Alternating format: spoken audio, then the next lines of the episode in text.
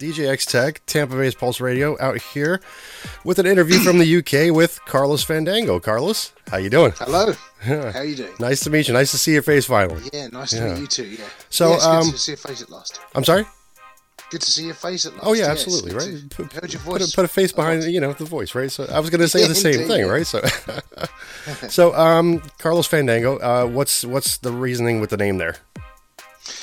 Right. Well, uh, my name's actually Carl, and um, interestingly enough, my brother and friends and people generally just call me often Carlos Fandango.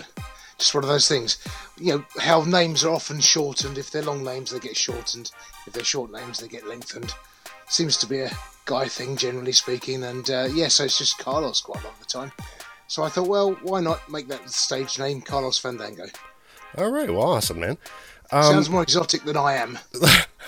I, I, I think everything does, right? Uh, DJX Tech is obviously not my real name, but you know, hey, a, st- a stage presence is necessary, you know. So, um, Absolutely. you and I had this little banter going on, uh, you know, through email, and um, I kind of want to dive into this because I think that that you know that a lot of indie artists, especially, will probably want some advice on this. Like, um, you know, we were talking about like being the indie artist and trying to make it in like mainstream media. Like, like what's kind of um, something that you've done where something like that, an idea like that, would actually hold some kind of promise. Um. Say, sorry, say again. Sorry, I was, I was so concentrating on, on something you said a minute ago. Is it all right to start again? Yeah, yeah, it's fine. I guess you know I'll edit. So Sorry, just, just, I was, it's just some, something that um, I, I, I was thinking about, and, and uh, sort of, um, I must learn not to, not to drift off and into thought because something you said just, just made my mind wander. But uh, so, what was the question? Sorry. So, um, for the artists, like like trying to like let's say um, advertise their, themselves, you know, um, Yes. with all the mainstream media, you know, the mainstream basically owns, as we know, the um, the magazines, the record labels, everything. Yep. They they have money behind them and everything, you know, to to to push their artists through. So, with the indie artists, like like kind of like trying to um, get somewhere near that challenge, like what would you recommend? Like they do, like like how would you start off with with with getting your name out there, your brand, basically?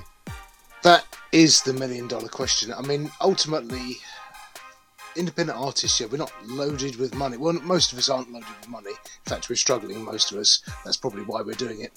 And in the dream yeah, that we're chasing. Um, and it's not money per se that, that we, we're chasing, but it's it's just getting out there, getting our music out there. A little bit of recognition, at least, right? Yeah, recognition indeed. And um, but actually to do it, I mean, the record companies, as you say, have the industry sewn up in all directions, and they pump money into very specific, you know, small percentage of artists that they choose uh, are the flavour of the month. But um, how do you do it? Well, I mean, the, the problem partly is because there are so many different avenues. I mean, you it's the irony of the whole thing is that years ago it was probably easier in a sense to get your material out there but it would be to a smaller audience more localized now you can touch anybody in the world with your music except everybody's on their devices of all different kinds everybody's got their head into their own thing and there's so many different types of media and it, the, the problem is it's just so diverse. So where do you concentrate your efforts? Do you concentrate it on youtube? Do you concentrate it on trying to get onto radios locally nationally globally? You know there's so many different things. Do you go onto social media instagram facebook? Um, i don't know because this is the big question that i haven't i'm not really got the time to do a lot of social media. I'm not overly savvy being nearly 50 years old i'm not overly savvy on social media as well. So it would be great to have some sort of thing that we could tap into where some company or somebody or something is able to sort of take some of that off your hands where they say this is what you present us with. We'll put it out there we'll do we'll do some of the work for you Right, which usually a publicist would take care of, and but from what I've seen, you know, um, like a, a typical weekly cost for a publicist to actually land you, you know, like let's say radio airtime, some TV interviews, maybe a couple of magazine interviews. Like some of these guys, you know, if they're if they're you know pretty higher up there, if they can actually deliver on their promise, they're like three thousand dollars a week. You know, and yeah. if you're talking about three thousand dollars a week, like where are you going to get this money from? So, so thinking about a publicist is is I think a very difficult thing unless you are really at that breaking point, you know, where you can mm-hmm. feel it. Where if you're playing a nightclub and people come just to like see you, then yeah. maybe hire a publicist at that point. But for somebody that's playing for an audience of like let's say 20, 30 people, then obviously that's not something that's feasible. And, and I totally get what you're saying because I started off back um, the first album that I released was called The Outer Limits. I released that back in um, like 2001, 2002, something like that. It was years ago. It was MySpace generation, you know? Yeah. And within three months, I had a record contract on the table. Wow. It's a long story with that. I ended up signing. I ended up losing the rights to my music for a long time and everything, you know. So there's a there's a really long story behind that, but because we mm. you know, the companies basically screwed me. They took the music and they marketed it. I lost the rights and that was it, right? But, but this is this is the other problem, isn't it? Because you know, there are so many uh, what I would call sharks out there, and people who don't have good intentions. And you think, well, yeah, I could be collaborating with somebody via slaps or whatever. Um, I just work with them in the hope that you know we can share some ideas, some work, maybe collaborate and and share share the spoils of almost you know fifty percent each of nothing. Um, but um, but ultimately, well, this is what it comes down to, isn't it? Because the the likes of you know streaming companies they don't want to pay much at all for you know for for, for anybody for anything. Um, so you need millions of hits before you actually start earning money. So that's the other quandary is not only do you, how do you get your music out there but when you do get your music out there how do you earn money from it? Mm. i mean and and then who's to be trusted and who who can't be trusted? I mean i go through uh, the likes of DistroKid um, I, you know, they were referred to me. So I, I, I just took it on trust that they were good to, to deal with and good to work with. But I don't really know. You know, there's there's nobody sort of saying to me, no, avoid them, avoid them, try them. No, yeah, you know, I, I never heard of them. I heard I was watching a YouTube video and somebody actually had mentioned DistroKid, and you know, I, I, mm. I, think that they were basically plugging their discount. Maybe they had something going on there, but um, but that's the first time I heard of it. And when I went onto the website for the first time, as you know, DistroKid is not a fancy website at all, and mm. you're kind of like looking at it and it's like, hmm, do I plop down the 20 bucks here, you know, or not? it looks kind of shady, you know. But back to the yeah. point that you were making is is is you're absolutely right, especially now it's just so much harder to you know gain like any kind of any kind of attraction towards towards your music because you know what do you do? Do you do traditional advertising? Do you do you do magazine advertising? Like which avenue do you go through? Like the one thing that i was telling you about is is once again unaffordable to to most um, independent artists well, was was you know the banner ad that i was telling you about in rolling stone magazine. Yeah absolutely. like the 300 by 600 or, or whatever it was ten thousand dollars for one month. So let's, let's just say you've saved up for a year or two or three or whatever to get ten thousand dollars together. You're putting all your eggs in that basket on the long shot that your music might get recognised and become popular, but you just can't afford to do that because nobody can. Nobody, nobody in their right mind, uh, you know, uh, can afford. Anybody who's doing a day job or part-time job as well, they're not going to be able to afford to do take such a big commitment to something that may or probably won't, but may work. But then you've it's not just that because it's just that single advert for a month isn't going to do it because you need to support that with other types of forms of advertising and radio support and a video of making a video. I mean that's that's another thing. I you know, there's a site called Fiverr.com, F I V E R R, mm-hmm. where I've made I've got some artwork done for a future album already, and uh, but there also there's some people that make videos on there from different places, Malaysia and India and all over the world. Um, but then, of course, you know, if English isn't the first language, it's hard sometimes to communicate the ideas and the nuances of, of, of what you're looking for. So, and if you keep it in house in USA for your case and, and UK for mine, then it's going to cost a whole lot more. And then you think, well, that's just for one video. Let's say it cost me six hundred pounds to a thousand pounds for a video. when's that going to pay back? Is it going to? It's never going to pay back, right? Unless I've got a big record company or production company behind me. Yeah, I think you would definitely need if you if you were going to do that as a solo project. I think you would definitely have to have some kind of following already, where you knew that you know ten thousand yeah. people or twenty thousand people were going to watch and share and kind of like break into that because as you mentioned the streaming companies they just don't they just don't pay anything anymore i think I th- the last average that i read for streaming on Spotify was 0.00365 cents per stream. I think actually, because you, that's one of the ones in our conversation you'd mentioned. I think there was an extra zero after the point there as well. Was it? Was it? So, yeah, it was point zero zero zero three. and you think, well, I, I presume that's a point of a cent, is it? Yes, it's it's actually yeah. the, the way that I was reading it was was one quarter of one penny. Basically, yeah. one one third, I should say, right? One third of one cent is what you can expect. And when I look at the account on DistroKid, when I it kind of makes sense that that that's what it would be. I didn't know that there was an you know an extra zero behind it, like what like what you're talking about. Because I remember face, not Facebook. I'm sorry, uh, YouTube. I remember they did back in the day when it was just CD Baby and CD Baby was was collecting all the royalties and everything, right? I remember that YouTube at the time was paying anywhere between three to five actual cents per per stream. So you could, in theory, you know, um, make a video, post it as as an advert, and then actually still, you know, get mm. some money back from it, right? So you could support the music video just by the people who watched it and if you went above and beyond what the music video actually cost you to make then hey, more power to you, right? So, right. but it's it's it is it's just such a difficult process these days, and I'm and I'm trying to figure out the uh, the avenues here to help everybody, which is why I started this whole thing, right? Because I just wanted yeah. I want to get the word out there. I love I love indie music. You know, I hate hopping in the I I absolutely hate hopping in the car and hearing a loop. It's that's all that it is. Every ten minutes, it's you know, exactly it's that, it's the yeah. same I person mean, on. Ours in the UK, we've got um, commercial radio channels as well as the BBC uh, national broadcaster channels. Um, Radio Two will be a sort of, um, I guess, I guess, sort of my age bracket, uh, general sort of easy listening sort of thing.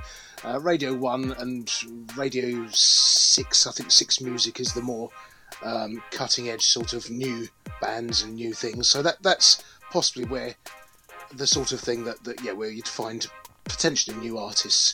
Uh, but there is so much competition out there, and uh, and if you've got a commercial channel that's playing a two-hour show and they'll play the same tracks on a loop, and yeah, the same track could be heard within two hours, maybe twice, maybe three times at a push, but but it's certainly going to be heard every two hours a day at least. Um, so, and it is the same tracks and it's the same kind of things. And I've noticed that the record companies will you know, when I put on, I don't want to sound just like an old fogey or something, but no, it's all. Know, they, a lot of stuff does all sound the same because because the record companies are looking for the same kind of vocal sound as Sia or, or whoever it might be, or Rihanna, or you know, whatever, whoever's flavour of the month. That's the vocal style that they, they want to hear. We know because in the 80s there was a certain sort of uh, indie vocal sound and there was a sort of rock vocal sound. So, yeah, record companies do this, but it's become even more sort of specific and tightened down than it ever was before. It's it's they've they've they just control everything so much that they've squeezed the life. In fact, they've squeezed the fun out of music. I mean, it, it, everything is so serious now. It's all about image, and nobody's actually having fun I mean, that's what frustrates me. You look at the videos from the 1980s of bands, they're having fun. The music's fun. And, and that's the.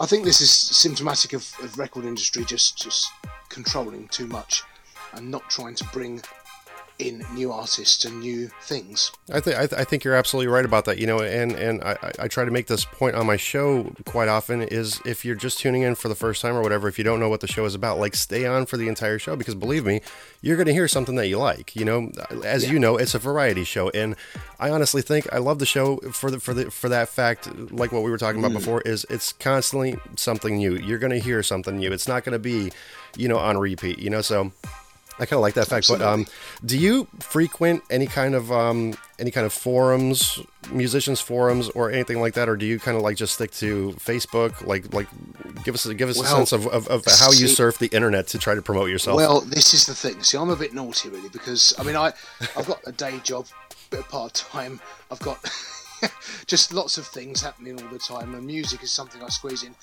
I was lucky last year because I had eight and a half months out of the 12 months on furlough with my company. So I just embraced that and thought I'm going to treat it as a day job as if I'm doing music full time and then put out two albums last year and then an album this year. So within the space of 12 months, I've recorded and released three albums. So that's that's what can happen when you're doing it full time. Um, the, the the problem, of course, is is you know, getting the time. So going back to your question, the social media side of things.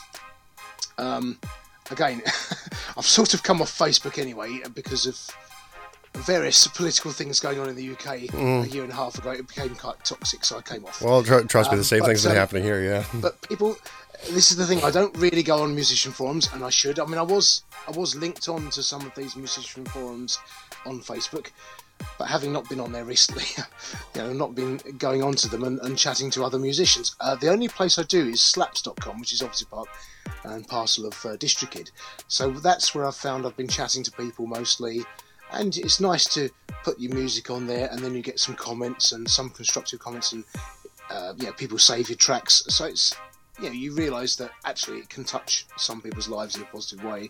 Right. That was um, that was. I'm sorry. Didn't mean didn't mean to interrupt you there, but I was going to say that's one of the things that I did like about Slaps is the uh, interactivity of it. You know, um, mm. where you basically you know you see the fires going up, you can see where the comments are posted. You know, um, I yes. think I think that that was a neat little feature. I think that they really tapped tapped into something there. Um, I well, obviously they did they didn't give it the publicity that it deserves because it's it's not that big, but um, but I think if anyone's if anyone's watching this and you don't know about slaps, uh, I think that's where we hooked up for the first time. Yes. That's right. Absolutely. Okay. Yeah. So, yeah. So because you can comment on people's tracks, you can direct message people. So that's that's where the interactive action comes through and it's it, it enables people to actually work together and and yeah people will come forward and say i'd like to collaborate with you. And so it opens up new doors potentially across the world. Right. So if you don't know about slaps then uh, definitely go on to distrokid find slaps if you're on there. Um, if you if you need the website address it's obviously slaps.com uh, go give it a go check it out upload your music there also and uh, you know you'll definitely receive some love for some from some few people there. Um, let's talk about your latest release. Give us a little bit of info in it Right, okay, so the album, latest release is called White Raven. It's the third album. Uh, it was named so because my friend uh, Anna, very good friend. Actually, one of the tracks is, is uh, well, the album's dedicated to her. Uh, she said, Del, um, and I think she meant it in a really positive way, is that you're quite an unusual unusual person, and you're like a white raven. I thought, oh, that's you know when you as a musician, mm. you, you, sort of hear these phrases and hear things, you think, oh, oh I'll keep that, I'll store that, and um, yeah, that just stayed with me. And that was about four or five years ago when I first recorded the album with a friend called uh, Nick John Wilson, very good producer, musician, singer, very good, brilliant, and um, I can't praise him enough. Yeah, we, we did some work together, and I originally recorded those together with him. Um, and then uh, the nucleus of that, I've just completely re recorded and revised and reapproached them. Um, the album itself, uh, I tried to do a variety of songs and write in different styles, different genres. Don't like being labelled as one thing, but I do like bands like Queen, ELO, Beatles, and Pink Floyd, they've got their own sound, their own stamp on things. Oh, absolutely. But they, I mean, you just listen to something like A Night at the Opera by Queen, and you've got anything from light opera to 1920s vaudeville to rock to heavy metal to operatic stuff, and it's it's just everything, but it's all got the Queen sound. For instance, it's a it's a frustration of mine that you hear people saying, "Oh, Queen, they all sound the same." No, they, they've got their sound, but the songs you can't compare Bicycle Race to Flash or Bohemian Rhapsody. To oh no, absolutely not. We will rock you. So it's but, but and that's the approach I take with the album and, and with all my work. I just try and do you know a song in the style of Jeff Lynne, ELO. I mean the Keep on Keeping On that you kindly featured on your show. Um, that was my very specifically 1986-87 period of Jeff Lynne and producing George Harrison. So I wanted to write a song exactly in that vein, like George Harrison's song "Cheer Down." That it's it's a great song, and it's it's kind of just just wanted to capture that feel. Um, and and that's what I did. Yeah, just as that was one of the new ones I wrote for the album because I had about ten I'd originally written, uh, of which I kept six for this particular album, and then wrote some new ones as well. Okay. Well, yeah. Back to your point with with with Queen. You know, I think it's kind of ridiculous that people do say that. You know, it sounds the same because you're absolutely right. It does not at all. Um. Same thing. Same with Pink Floyd. Is every every song has has a different theme to it, a different kind of emotion that that, that it touches. You know, so.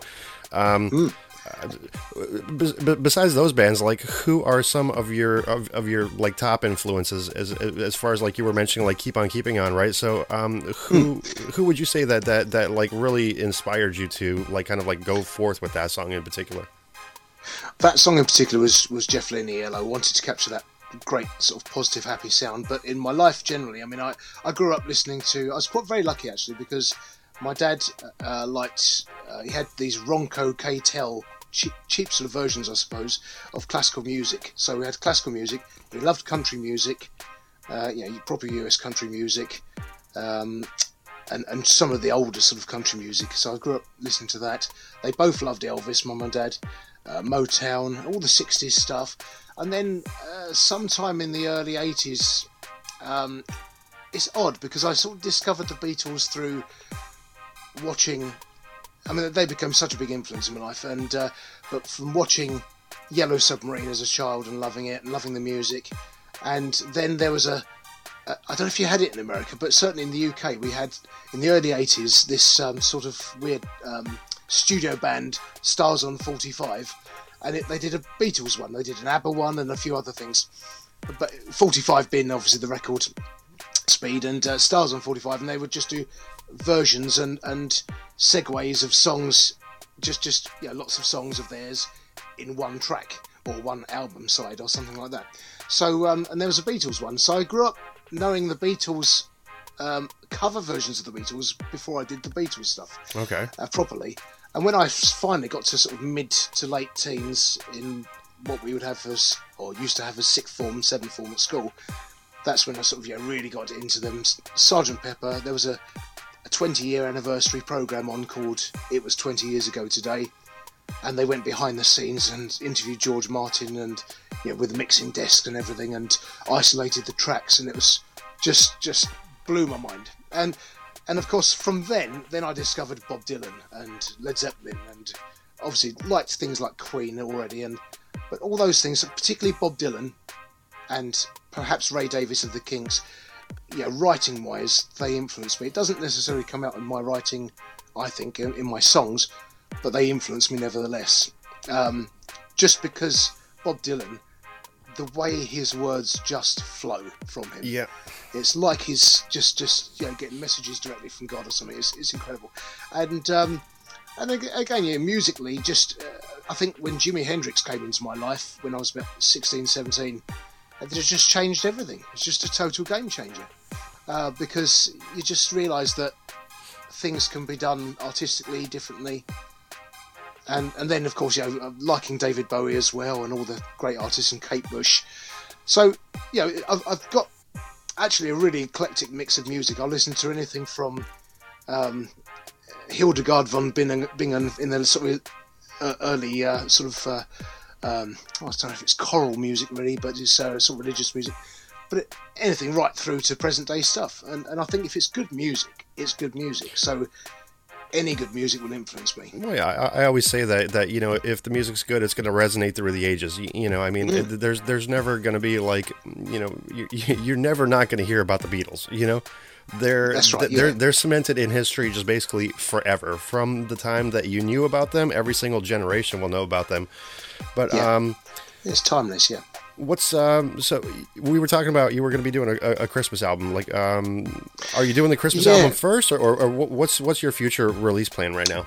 Well, at the moment, I've already got um, my next album in 2022 is um, going to be classified file, um, and that's going to be something that's going to be a complete variety of, of things. Uh, I've got a few extra. I mean, I've just bought a um, on order. I've got a uh, Moog uh, Theremin. It's like a theremin, but it's a mm. theremin. So that will enable me to create some ambient music, like a Brian Eno sort of sound and Jean Michel Jarre type thing. That's another potential project. Um, but the Christmas project, um, I had worked with my friend Nick um, on a Christmas album. Um, we've got 12 tracks lined up, although there's a few complications, as there can be when you're collaborating with people, as to the way we go about it. And so that's kind of being held up at the moment, unfortunately. Um, so, but already I've preemptively sort of started writing more songs a few years back anyway. Um, so I've got another few songs coming out. Certainly next year, I'm definitely going to be releasing an album, this Christmas album. Um, This year, I'm thinking of just doing a three, four track EP, just because I want to get out in the Christmas market. Now, the reason for that is years ago, about six years ago, I decided to write, you know, 12. I thought, well, the Christmas market, firstly, people like Slade, I think, get something like £800,000 a year in royalties because it gets played on the radio and TV and all sorts. Well, you know, I wouldn't mind a tenth of that. That would be quite nice. Yes, that would absolutely. be life changing for me. So, Yes. so I thought, well, if I write a song that's even a tenth as good as "Merry Christmas, Everybody" and get you know a tenth of the money, uh, well, that would be good. And you know, it becomes something that becomes a regular thing. And I thought, well, if I can write twelve of those brand new songs on an album, and uh, that are radio friendly and commercial, then you've got 12 chances, 12 shots at getting that regular royalty income. And I think Christmas Market is the one that's immune to trends and styles. In fact, all the for the last two decades, there's been very few songs that have been actually good. And the only ones that have been decent, really, have been the ones that have got that retro old style feel. I mean, and going back a bit further, you know, one of the biggest Christmas songs is uh, Mariah Carey's one. Now, that one was heavily Motown based, and you listen to the production, it's phenomenal, but it's a great song. But they threw everything in the kitchen sink in with that song, and, and, and it paid off. Well, Now- it, did, it did. I was just going to say it did pay off 100% because every single Christmas you just can't you can't get away from it. I mean, you know, they start playing that yeah. song around Thanksgiving, But- and, boom. But here's the point. Here's the point. You said exactly. You hit the nail on the head. You can't avoid hearing it. Now I go out every Christmas, and and you know you could be Christmas shopping, and people are moaning about the same old songs. And I thought, well, that's why I thought writing a whole album because the Christmas album market is very tried and tested. You've got people like Michael Bublé, Kylie, and whoever, and they'll they'll have 12, 13, 14 songs, usually about 12 songs. One of them, two are to push, will be written for them that's a brand new Christmas song that's mm. okay to average. And it'll be fairly okay. And the rest of it is all rehashed, rejigged, reworked, old standard Christmas songs. And that is the Christmas album market. And I thought, well, if I can break away from that and start making something that's completely new, that's all nice and lots of variety in it because the original album that I'd written had a sort of Bing Crosby crooner style one. I had a country song. Um, I had a uh, sort of a quirky. I don't know if you know Stop the Cavalry, Jona Lewie, but we had a big song over here called Stop the Cavalry, and uh, uh, so so one that had that sort of quirkiness to it. Um, and each song had a different style, different era. I had a sort of 70s glam rock Slade type stomping song. So that was the approach, and this is going to be the approach to the next album as well. I just want a complete variety because, as I say, Christmas music is relatively immune to whatever style it is. If it's a good song and you put jingle bells on it, it's, it's going to be a good Christmas song, Okay. is the theory. No, yeah, no, I, I, I totally agree with you because you know even even if you're even if you are just sitting there pissing and moaning about it, you're you're giving it some kind of recognition that it exists. You know, so um, I totally agree with you on that. Now let me ask you because when you mentioned Jimi Jimi Hendrix, um, you know, listening to him when you were 16, you had a little little sparkle in your eye and everything like that. You know, so um, what was what was the defining moment for you when you absolutely knew like, hey, I got to get into music. I absolutely love it. Like like this is what I want to do. What was that defining moment for you? Um, well, I guess um, my dad had years ago, and I've still got it in the loft. Actually, it's uh, it's an old, small. I guess it's a uh, two thirds size guitar um, that he had from when he was about nine years old. He never really played it, never really got into it. And I sort of every now and then we'd pick it up, and I actually sort of decided to restring it, and, and just picked it up and started playing, and come up with a sort of very basic sort of thing, and and from there, I th- probably from that moment, I thought, oh, I like this, I enjoy this. It was nice to create something from nothing. I mean, when you first pick up the guitar, you know, you're learning things and chords and basic things, um, and you're learning to play other people's songs. But in time, you, you start creating your own things. I got a guitar from my uncle as well, who was very much into sort of Queen and uh, Rainbow, Deep Purple, and all that kind of thing. And and and he gave me for Christmas uh, one of his old guitars, and that was you know, one of the best Christmas presents I've ever had. Really, um, just had it restored recently, and uh, I think that also changed was a game changer. So I think, as far as you know, me personally concerned, you know, this, those two guitars uh, were were the sort of starting point, and uh, then I just started, you know, from 1987, 88, really 88, started writing songs, and, and so I've got a backlog of 30 plus years of songs. But, but the, you know some of the ones on the albums. I mean, you know, they are ones I'm writing anew, and they seem to be the ones that are mo- most well received which is interesting, which makes me think, oh, I must be improving my craft, songcraft skills. Yeah. Uh, which is good. I, I hope. Yeah. But the actual moment, I mean, musically, listening to people, I think when you know you, you, you hear someone like Hendrix, or particularly, I think um, actually where I live now is is just a stone's throw away from the house where I first heard Led Zeppelin, and a, a guy who was a local Labour councillor um, here introduced me to Led Zeppelin. He said, "This is it's a bit of a niche thing." He said, "You know, it's a bit, bit um, you know, specialist." I think he's used the word, and uh, heard it, and it just blew my mind. And, and I think those moments collectively, yeah, around the same era, were a melting pot just of uh, realizing that I love music that much, and I, I think you know I can. I think I'm going to have a go at writing this and or just enjoy it. I enjoyed singing and always seem to harmonise quite well, so and find harmonies. So I think there's always been a bit of that in me. And I tend to, when you hear things on radio, I just hear, yeah, there'll be some hit that's been around for years, and I'll just be singing a part that's not actually there, but I kind of kind of hear it. I mean, it probably it could be there, but they probably just you know pared it down a bit. Faded Whereas in I the tend to throw things in Yeah. too much, probably. No, yeah. See, that's that, that's why I stick with electronic music. I can't sing for the life of me. So you know, well, I'm glad that there are singers out there that that, that that you know that can harmonize and vocalize and everything like that. And your stuff is your stuff is really good production quality. Um, do you mix and master at home? Do you go to a studio? Do you have an audio engineer? Are you the audio engineer? Like, how do you work your stuff, man? Um, well, the the chap I mentioned, Nick, uh, he uh, sort of mentored me. Mentored me. I. I I don't know what that was.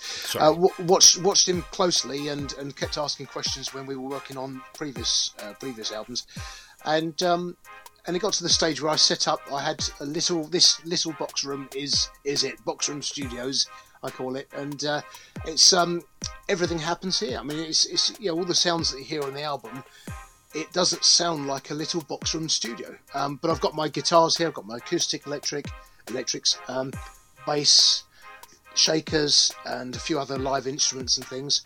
Um, other than that, I um, use Logic Pro. I program everything in. I orchestrate on there. I learned how to orchestrate, how to spread the instruments across. You know, to pan them nicely so that as if you're listening to an orchestra, so it actually feels like there's more space in there. Um, and just just uh, try to sort of learn as much as possible.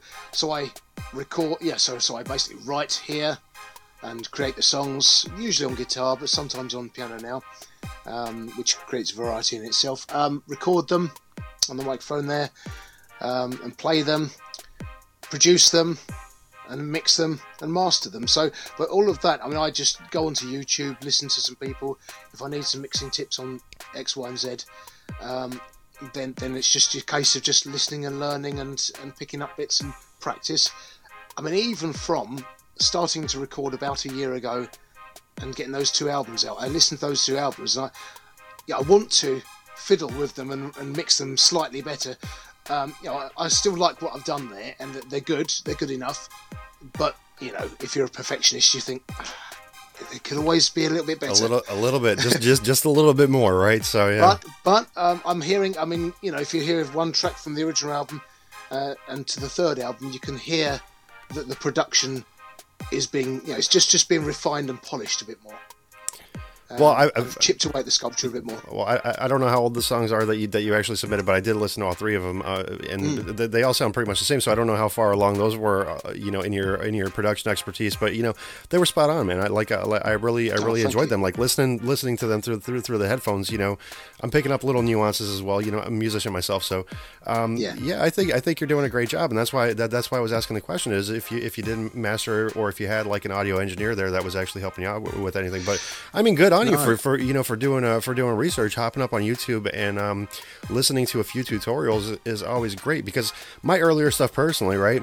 It was um, I really didn't understand the concept of mastering, you know, and, and YouTube yeah. really wasn't a big thing back then either. You know, we're talking, once again, we're talking 2003 here. I think the first time I heard about YouTube was in 2007. I don't even know, like, when they formed really, but um, like before I released the album previous to my to my uh, newest release, right?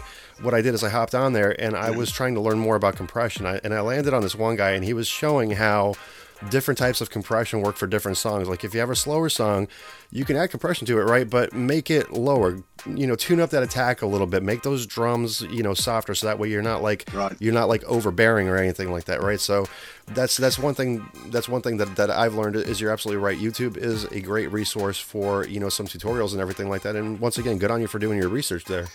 Well, I, th- I think um, I mean, firstly, um, on compression, I think yeah, that's an art in itself. And, and I, I definitely, yeah, that that's been the biggest game changer from the second, first and second album to the third album is utilization of compression and uh, and getting those vocals just sitting nicely and certain instruments popping out at the right place.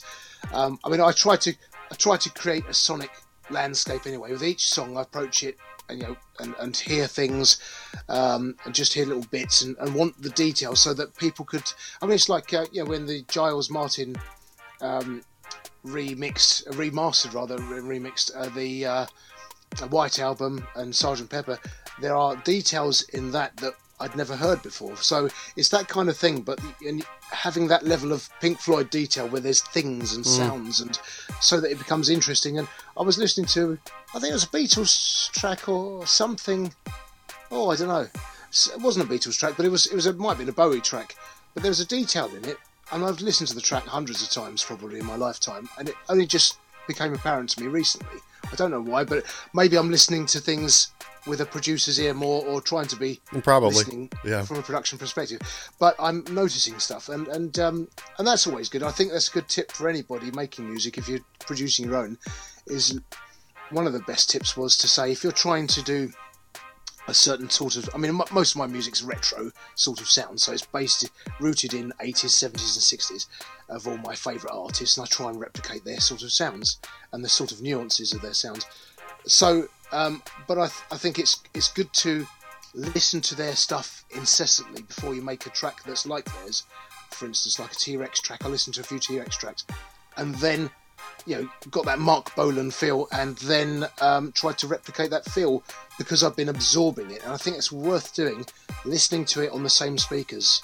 So that's the sound that was produced when somebody produced it really well, so if you listen to it and, and then you, your track sounds similar, then you know you're on the right lines. So that's a really good tip that somebody gave. Um, and uh, and again, you know, if you're producing from home, uh, yeah, it always frustrates me. I mean, in the '90s, with with technology and computers coming along, the lay person could get hold of music, which is a good and bad thing because the standard of music potentially, know, because it's less professionals doing it, could drop and over the years, it probably has overall, but there are some really good artists out there. Oh, absolutely. Phenomenal.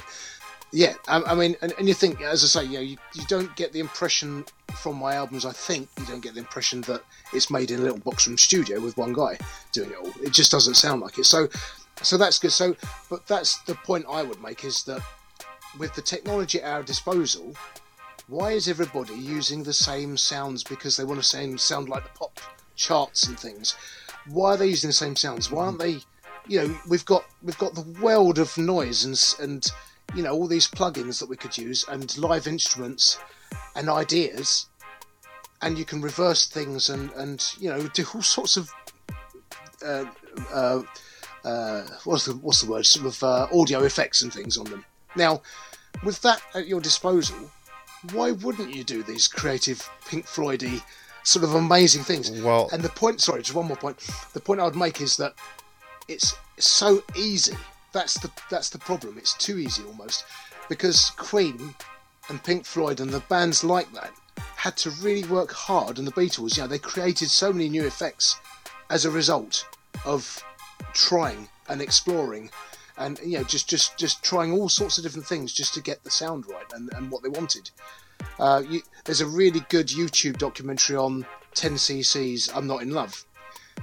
and they laid down something like I think you know it's like 240 effectively 240 vocals or 256 or whatever it is works out to be but it's because they they sang every note several times and then they actually played it live on the mixing disc to make the chords as as they mixed it in on, on the vocals which is just phenomenal and that's why that song sounds so unique and and nothing else has sounded like it since really because because it, it was only done once so but this is this is the thing you know but people don't seem to want to um, create well many people or at least the record companies don't want to create something Mm. Artistic It's, that's a very good point right there, and and just and just I, I didn't mean to interrupt you, interrupt you there or anything, but it was just like you know, excuse me. that's right i get on a bit of a flow so No, it's all good. Yeah, yeah. I like hearing you talk, and I like hearing you explain things because you know, hey, this is all good information for the artists that are out there, right? And hmm. and I I just I, I personally think that a lot of it has to do a little bit with ego.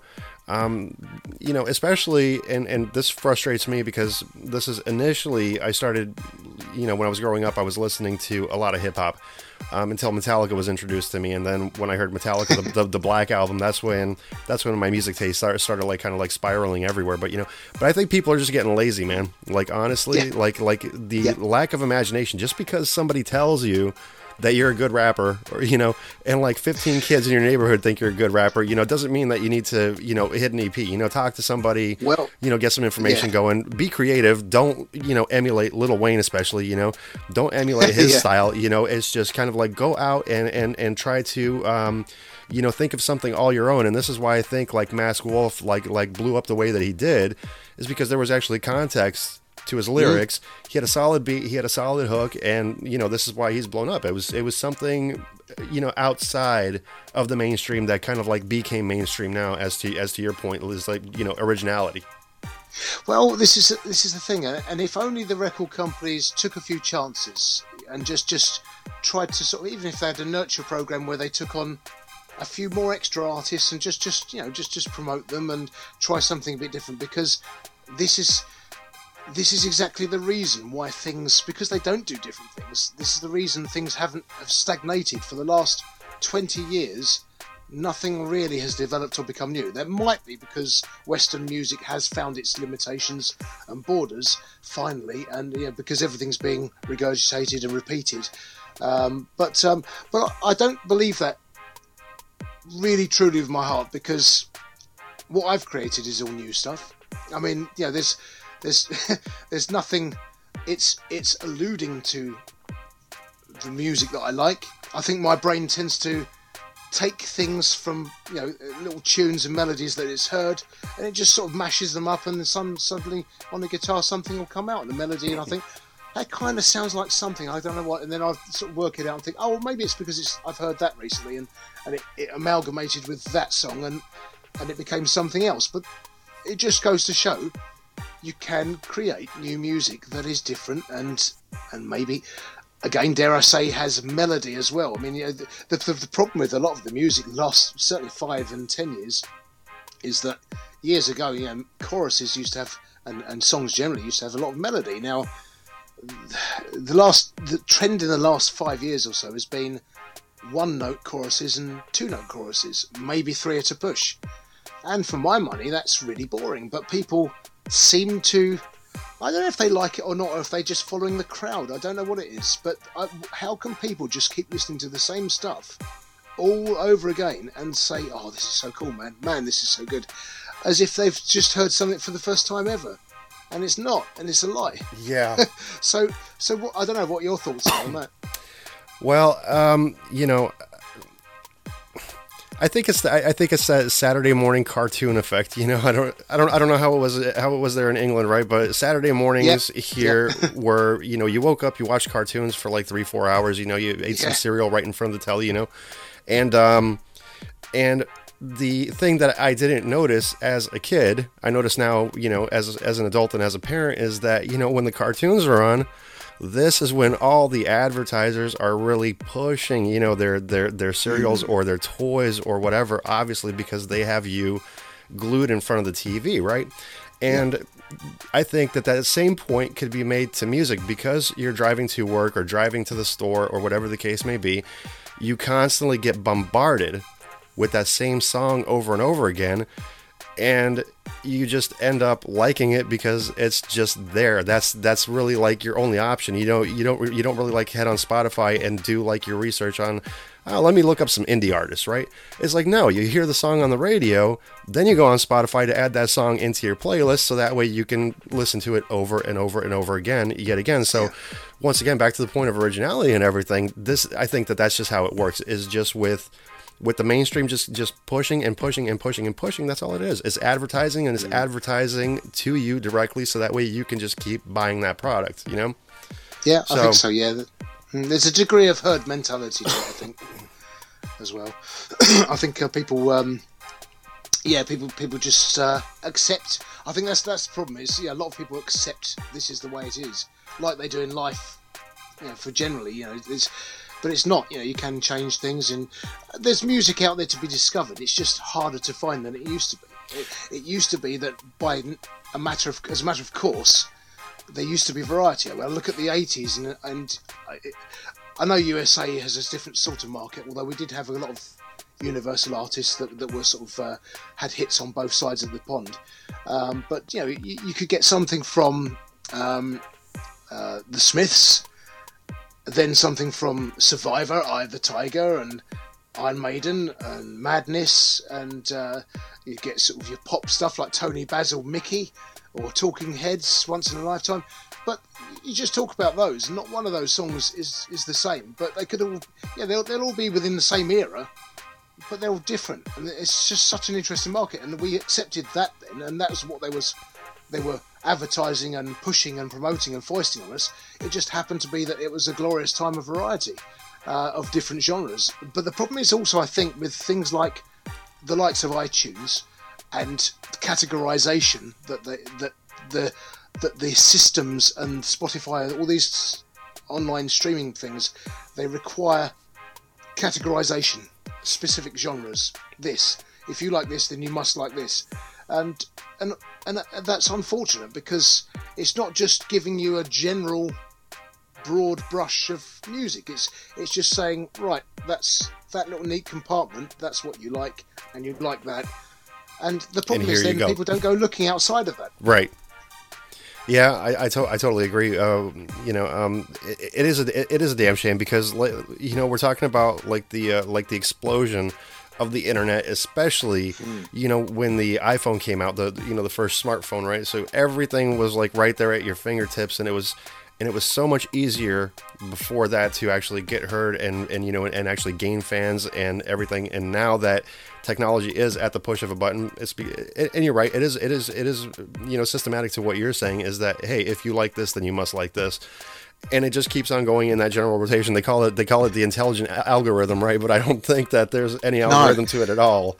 I think that well, it's it's it's this real shame because the technology that I mean, you know, we, we, dreamed when I was young. We dreamed of you know this what they call star technology or whatever they call it, and and um, you know, the, the, to, to think that we could have a device in our hands that could connect to anybody in the world that you could be talking like we are now, or that we could find out almost anything that's ever existed or known, or bits of text, or just just anything in the world at our fingertips.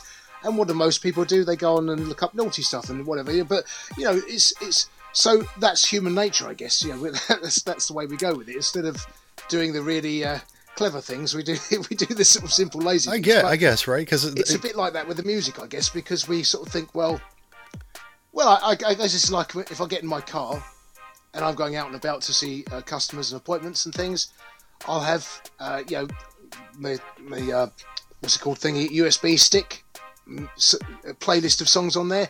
So I'm listening to the same stuff again and again, and then I change it every now and then. So it's not really broadening my horizons at all. So I pers- I personally think you know some of the music that's that's out there like um I don't know if you remember Jennifer Lopez her song um, Jenny on the Block Do you, yes. do you recall the song at all? I do. Yeah. yeah. It, it's real simple. It's just basically, uh, "Don't be fooled by the rocks that I got. I'm still, I'm still Jenny from the block." Something like that, right? There was 18 writers credited for that, and that's basically, you know, basically all it says on a loop. And then you kind of look at Freddie Mercury, who wrote Bohemian Rhapsody all by all, all by himself, right? So. Oh, amazing! Um, or Bowie, who wrote Life on Mars. Yeah, you know. So well, there's an interesting thing about Life on Mars because that was actually he'd he'd submitted some lyrics for My Way, uh, for Frank Sinatra's My Way, but uh, it was um, I think it was Paul was it Paul Anka? I can't remember if it was Paul Anka's um, words were used in the end, but uh, uh his were rejected. Uh, but that obviously stayed with him because it's the same chord progression in, in Life on Mars. So that was a kind of uh, offshoot of being rejected. So that wasn't a bad result, really. It just goes to show, actually, that, that things turn out quite well very often. They they do. Uh, but so who besides your besides your own creativity, obviously, who would you say would be uh, an inspiration for you vocally, as far as as far as like um, maybe creating some content, you know, in your mind, like lyrically. Uh, lyrically, it's it's interesting. I try and write in the. I mean, for the T Rex song, I, I, I decided to write lyrics in a sort of simple rhyming format, um, like Marc Bolan would, kind of thing. And those, those kind of lyrics, the spacey sort of things. Um, I, am guessing, really, actually, probably the most influential lyrically uh, has got to be Lennon McCartney. I think first and foremost. Um, but I say Bob Dylan. I, every now and then I get the urge to sort of write something a bit more Dylan-esque, but it never sort of quite comes out that way, and it's too obviously like Dylan. And uh, and then if you try and sing in the style of Dylan, it's going to be too obvious it is Dylan. So I, I think um, so. I, I, oddly enough, he's influenced me massively in the way he approaches lyrics. I think um, Paul Simon, I would say lyrically, I try and again when I actually listen to my own songs, I don't hear lyrically any of those influences, but they're there. I mean, they're definitely there. Bowie, I like like Bowie. I like the idea of some of Bowie's early songs. He used to apparently take snippets from newspapers and lines that he liked, put them together, and just just place them together and see how they turned out. Um, but you know, clever lyricist uh, Kate Bush, in terms of her, I mean, she likes writing from when she's read a book or from a subject obscure angles, and I, I, quite like that as well. The old idea of that is is nice. I tend to think I think the songs tend to oddly enough write themselves. I mean, I think when I'm writing, I what I tend to do on the latest songs, the newest songs that I tend to write are um, I'll get the chords first. A melody will somehow come out of that anyway, just naturally, and then it will develop, and then I'll know the sort of meter of the song and where the syllables are. And sometimes I'll write down mark where the syllables are and then, then work around that. Or it'll be one line. And, and normally I'll have to get that initial line to get things moving. Uh, the song might feel like, or it might might be that because I've given it a working title, the song feels a certain way, so I've called it something, and then that sparked my mind off into writing around that sort of that sort of content but usually it'll be one line that suddenly comes to mind, and then everything builds around that line. Um, and it's, I think what I want to try and do is lyrically is try and write more chorusy stuff, you know, so that it's a bit more poppy chorusy. And I, because when I listen to myself, I think, well, there's sort of choruses there, yeah, and I, I know I've written choruses deliberately, but maybe more of it would be good. Uh, but then also um, on something on the recent album, the track called Fire is a disco song.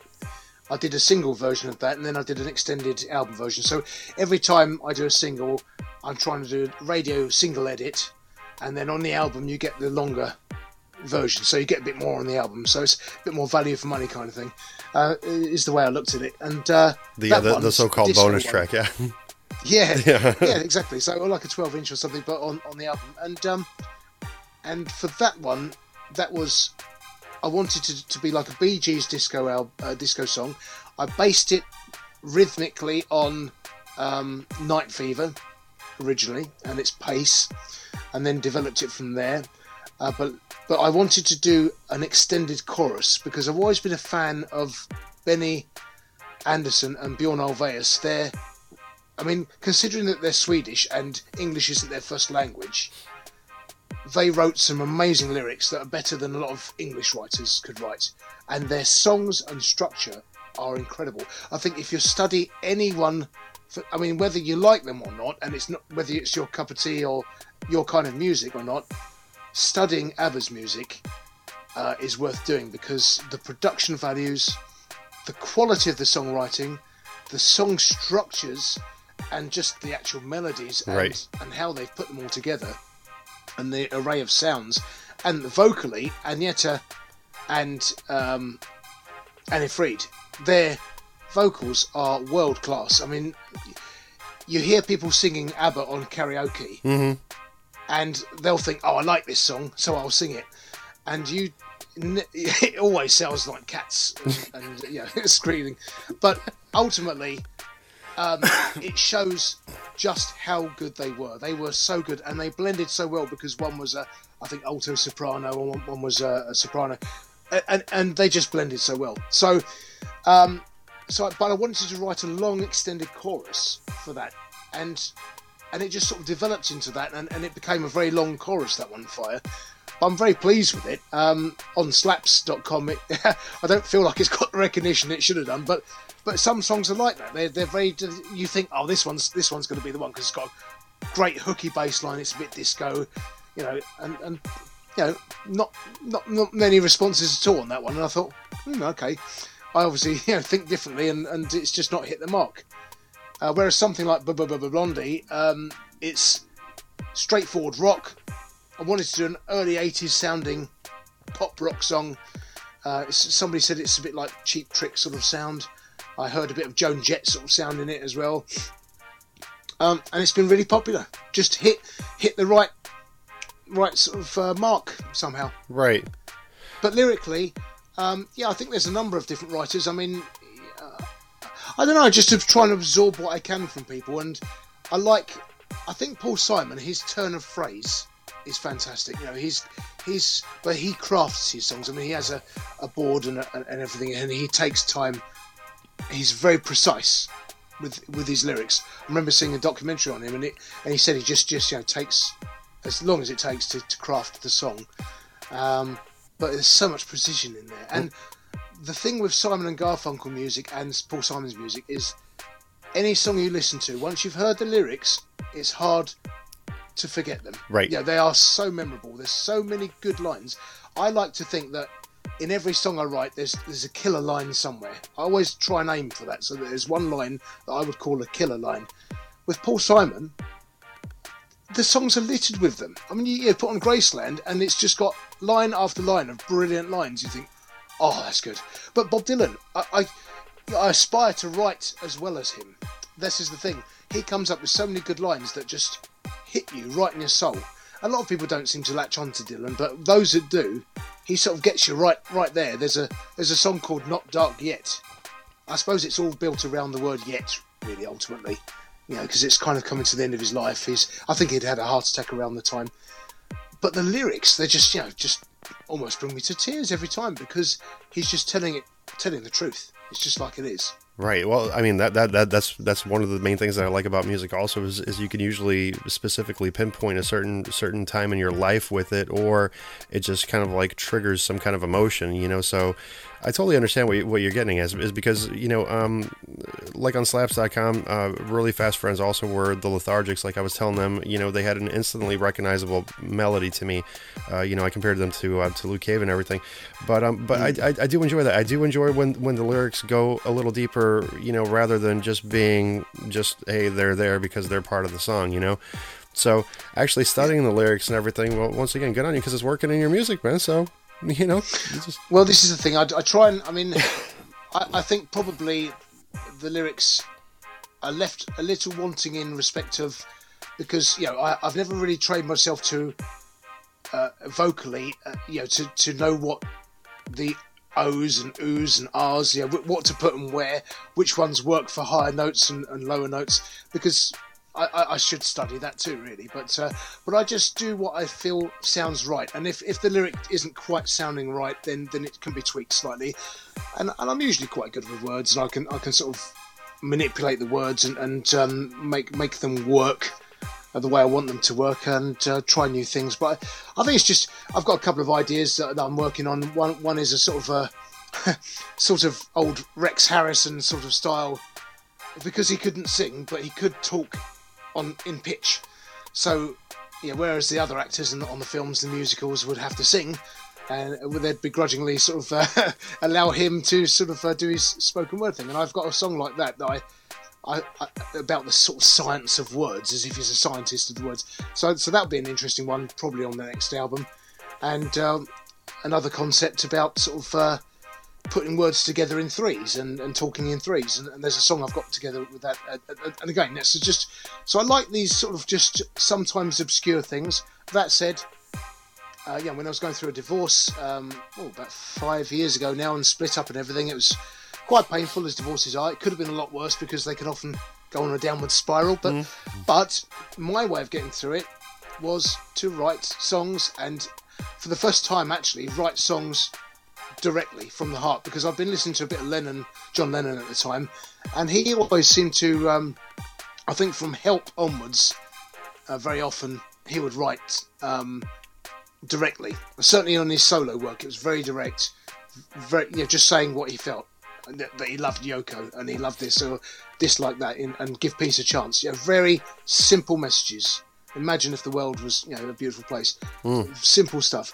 And I thought, well, I, I, tried that. So uh, on this album, you've got track like uh, "Can You Feel My Pain?" So it's it's me hurting at the time and smarting from from that whole thing. And a couple of tracks I've left off the album because otherwise it becomes a divorce breakup album, and it's like you know, and and and you don't want you don't want that because you know you've got enough artists like Adele doing that. I mean, I remember my mum got an Adele album at Christmas once, and she played it. We were playing cards and a few board games, all having fun, and she put Adele on it. It's a, an hour of that. I said, "Mum, please, could we change this and have some Christmas music on?" Then I wanted to hear all the old Christmas songs. Yeah. Um, so basically, um, but then you've got that, and you've got. Um, I was listening to um, because I was thinking of making uh, somebody on Slaps. I'm I'm thinking of writing a song for, and, and working with her and collaborating. And she's got a um, a not dissimilar voice to Taylor Swift. I mean, I was so impressed with her voice. She's been one person that I've just heard and thought, well, uh, if I can give her a bit of a plug, she's Kate Sylvester. She's very good. I'll she harmonises so tightly. Yeah, really good.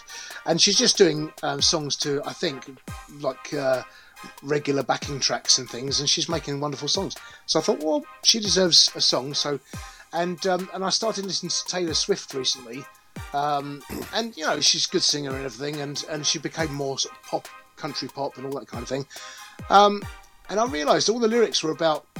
I don't know how many ex-boyfriends she's had, but, but you know, all the lyrics are about ex-boyfriends, and wow, that's that's it that's just that's the content of everything. Right. Yeah. Like I, I think breakup songs are, are, are, actually kind of a, I guess they're I guess they're popular, right? Uh, even Phil Collins. I don't know if you know this or not, but he actually stated in an interview like everybody was trying to figure out what "In the Air Tonight" was all about, right? Yeah. Obviously, one of those songs that always sticks in your head. But he even said like, "Listen, I didn't have anything specific behind it. You know, it was just I was going through a divorce. I was in a really dark place, and yeah. out came "In the Air Tonight." You know, so.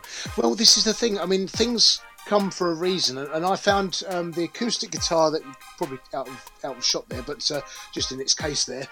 Um, that one I got uh, around the same sort of time as I was breaking up and everything. And um, that one, "Can You Feel My Pain," was the first song I wrote on that song uh, on that guitar. And that guitar, it's almost got a life of its own, and it's given me so many songs. I can't imagine it's just come from me alone.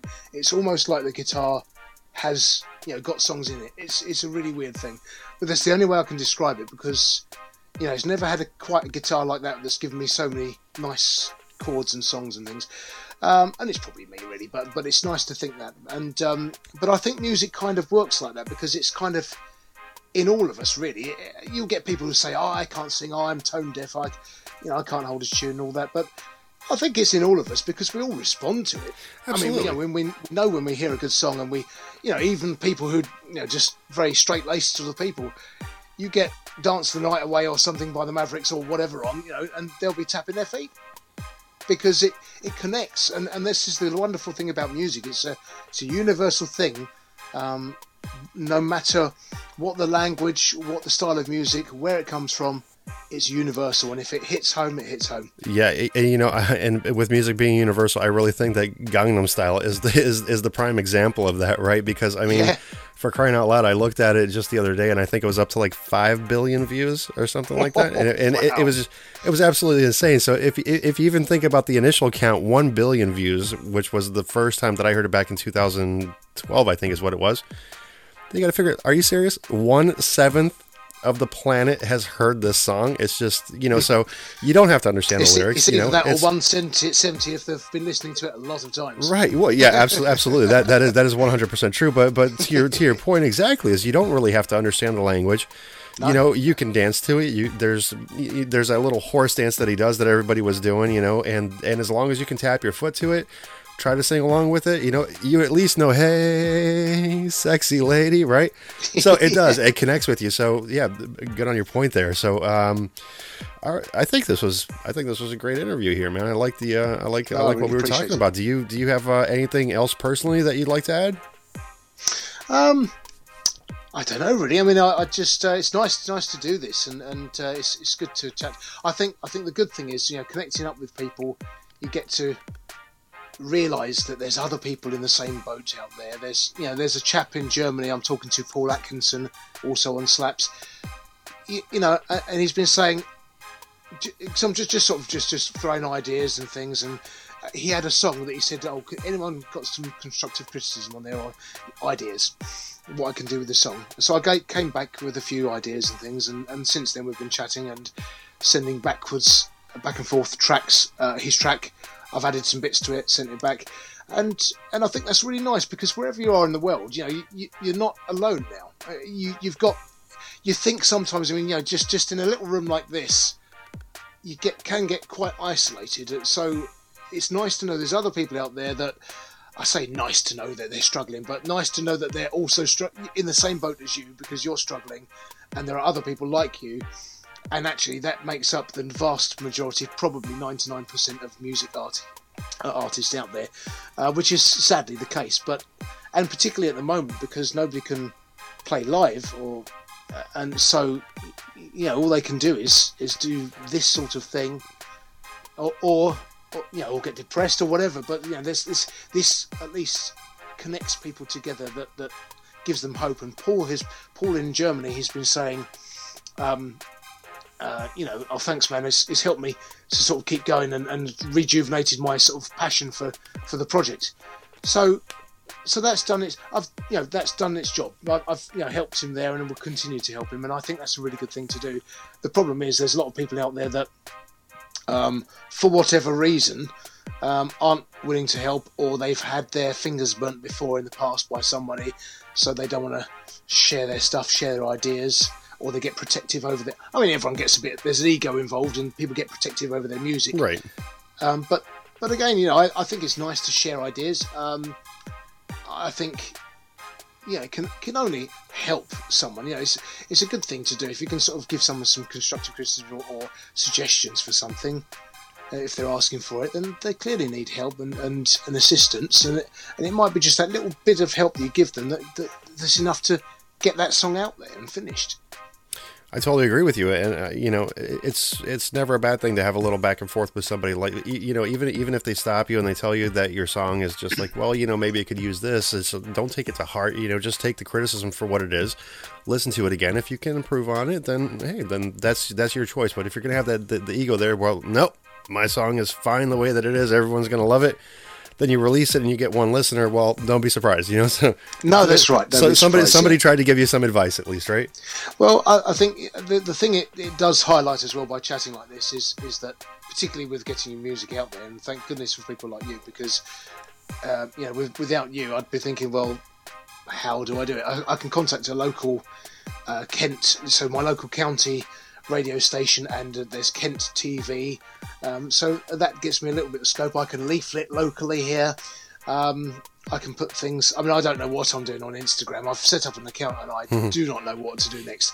So I'm hopefully going to be chatting to people in the next few days just to sort of give me some pointers and tips because I, I am sort of floundering around completely at the moment. And uh, but it's also getting the time as well. That that's another. That's easily my biggest and probably most people's biggest enemy is the time. Yeah. Uh, because if you've got to do social media, and if, if you're going to get somewhere at it, and you've got to be dedicating your time once a day for I don't know, an hour or two, I don't know, but um, but you do need to dedicate a lot of time to it. So how do you do that without any support? You know, if you're doing, if you're totally, you know, I'm, I'm writing my songs, recording my songs, producing my songs, mastering my songs, distributing my songs through through through DistroKid, uh, and then trying to sort of somehow promote them. You think, well, you meant to. Do, so you're basically a, an individual one man record company. That's that's all. That's all that without, it is, really. Yeah. Without the money. yeah, exactly. Well, how, yeah. How do I do that? Then? Unfortunately, right? Yeah. And, and, yeah. and, you know, and, and, the thing, and the thing is, is, is uh, you know, on the um, on the radio station's uh, perspective of things, I think, I think that this kind of series, the interview series, will also help because I want people to know that I, I truly am about the artist and I am about the music. Um, you know, I do have to stay alive because because when you're talking about social media and everything, like you, you understand that I'm on this about 12 hours a day. Yeah. You know, from editing from editing the websites to doing the shows to actually being on social media to the to the to the producing and everything like that. You know, it's kind of like what you were talking about. You know, you do everything plus you're holding out uh, holding down a day job also. So finding time to actually like squeeze everything in, it's just you know there there really are not enough hours in the day. Well, like I think to possibly to wrap it up, I, I would say something you'd mentioned before actually was the expectations. I think this is a really important thing for all music artists across the world to do because you get lots of people that are going on Britain's Got Talent in this country or X Factor or X Factor USA and you know their families and friends uh, you know with with with the best intentions of telling them you're amazing you should go for this when, they, when they're not necessarily amazing and they shouldn't go for it um, and they come down with a big crash I think but more importantly for music artists you know setting your expectation levels. I mean i, I know at my age i'm approaching 50 in a year's time a year and a bit. Um, i'm a bald middle-aged beardy guy. Um, you know who's going to you know what record company in their right minds is going to promote me? None. So that's the first realistic hurdle i've got to sort of just just deal with then okay, so it's down to me and and whatever I can do to network and what have you. Um, or if I get lucky with a song or something, you know, or you just, there's the chance, a slim chance, with all the competition out there, there's a slim chance, particularly with the Christmas market, that the song would be picked up or used in an advert and repeated or what have you. So there's always that slim chance. Uh, but realistically, I've got to set the bar at a level to think. So, at the worst case scenario, and I'm quite philosoph- philosophical anyway about life, and I, am quite measured and balanced person. So I think, well, if I get my music out there, I've left a tiny, tiny, weeny, microscopic mark in the world. Somebody may hear a track somewhere. It may be a positive track that they need to hear at the right time, like "Keep On Keeping On," and it might be the one thing that that that brightens up their day or changes their life. And I've got to have my hand on my heart and think, yeah, just to hold that hope out to think someone's going to hear that somewhere. Someone's going to hopefully like it and it's going to connect with them. And it might make their life a tiny percent better or, or just might make them happy for those minutes that they hear it. And then the song has done its job, really. Um, or partially the bit that it hasn't done is made loads of money, stacked loads of money. But I'm not interested in money per se. But I would like to make life comfortable, as we all would. Yeah. Uh, and and be doing this full time, so I can knock out two or three albums a year. I mean, I, I, I would because I've got such a backlog of stuff and themes and bits and unfinished things and started songs and you know, so there's so much to do, but so little time to do it. So I think really setting the bar at the right level is, is a sensible thing, and setting your expectations as to what you can potentially achieve and how much income you could potentially bring in. You know, it, if you get lucky, great. It's like winning the lottery, but that's for the one percent of artists that make it. The other ninety-nine percent, you know, if you're going to be one of those and you want to scrape a little bit of a living out of it, then then you're going to have to have a good plan and and just know that you can either do it by live or a combination of this, this, and this, and and you know just just um, plan your expectation levels accordingly. I think. I think just to touch on that point, I think that um, that you know that, that you're right. Setting setting the bar at a at a, at a at a reasonable point is what you really want to aim for, right? Like so, I don't. I, th- I think that this is the downfall of of many people is that they want the millions right away. You know, and maybe just because when they release their their album or whatever, it doesn't it doesn't do as well as they had hoped. They're not making the millions. I think maybe it makes them want to forget about the game and, and get out of music or whatever when maybe they should stay in, you know, but it's just having that realistic expectation. Like, let's just say hmm, you know what? Maybe I just want to make 500 bucks a week off this so I can quit my day job and I could focus on music full time. And that could be, you know, when you're doing it as a passion, then obviously it's going to come out in the music. When you're just looking for money, that's also going to come come out in music as well. And just yeah. to, once again, just having that realistic expectation of where you want to be, what you want to be, achieve is, hey, that's that's a great starting point. Well, the worst case scenario for me, I've got to say, it's going to be I'm doing what I love doing. I'm enjoying. Yeah, it's a hobby, and I'd love to do it full time. Realistically, probably not going to happen. But so the furlough was a golden opportunity that I had to embrace. There was no other way but you know embracing that because it was only going to come along once in a lifetime. I say once, but then I was on furlough a second time, so uh, so maybe there'll be a third furlough. Who knows? But um, but but I'm doing something I enjoy doing that might touch someone else's heart. That's nice. And I've managed to leave a mark. If I drop dead tomorrow, I do know that I've you know left some songs behind. Absolutely. And my tiny little mark of a bit of who I was and uh, or who I am, you know. So, and I think just just keep on keeping on, keep doing it. Keep, yeah, keep keep doing what you like doing. Get better at it. Keep practicing. Just keep positive because you know it's worth having dreams and things, and it's certainly worth having a a plan um, but but again, you know, just just be happy to be doing it, and that you. I mean, the wonderful thing is it the wonder, most wonderful thing about a song. There was nothing, and then suddenly, you've created this There's song. something. Yep. So something has come out of nothing. This, but but is it out of nothing, or is it just in all of us? Is it in humanity generally? The music's always been there. We probably started singing, you know, millions of years ago before we started talking and grunting and, and making audible noises that were like speech. So I think music's such a deep, guttural thing that we have inside us um, that that that's why things can be created from nothing. And I, you know, I just just these these songs that come to people like Paul McCartney with Yesterday. You know, it's the most recorded song ever. I mean, about 30 years ago, there were about 10,000 recorded versions, so probably it's up to about 12, 13,000 now. Who knows? But uh, that's phenomenal. And he, when he was first playing it, and he entitled it Scrambled Eggs as a working title, um, and he said it came to him in his dream. He just woke up and it was there. And he thought, he was so convinced that it was someone else's song because it was such a strong tune I felt so familiar. But I think this is the thing. It probably was always there. It's probably always been in humanity somewhere, and he's just the, got the. He was the one who was given it. All right, this is DJX Tech, Tampa Bay's Pulse Radio. Carlos Fandango in the UK. Thank you very much for joining us. Thank you. I appreciate your time. Thank you. No problem at all. And you could look for Carlos's music on the links in the description or head over to pulseradiotampabay.com. We'll see you there. And Carlos, We'll see, we'll be talking with you soon as well. Thank you. Lovely. Thanks. Bye.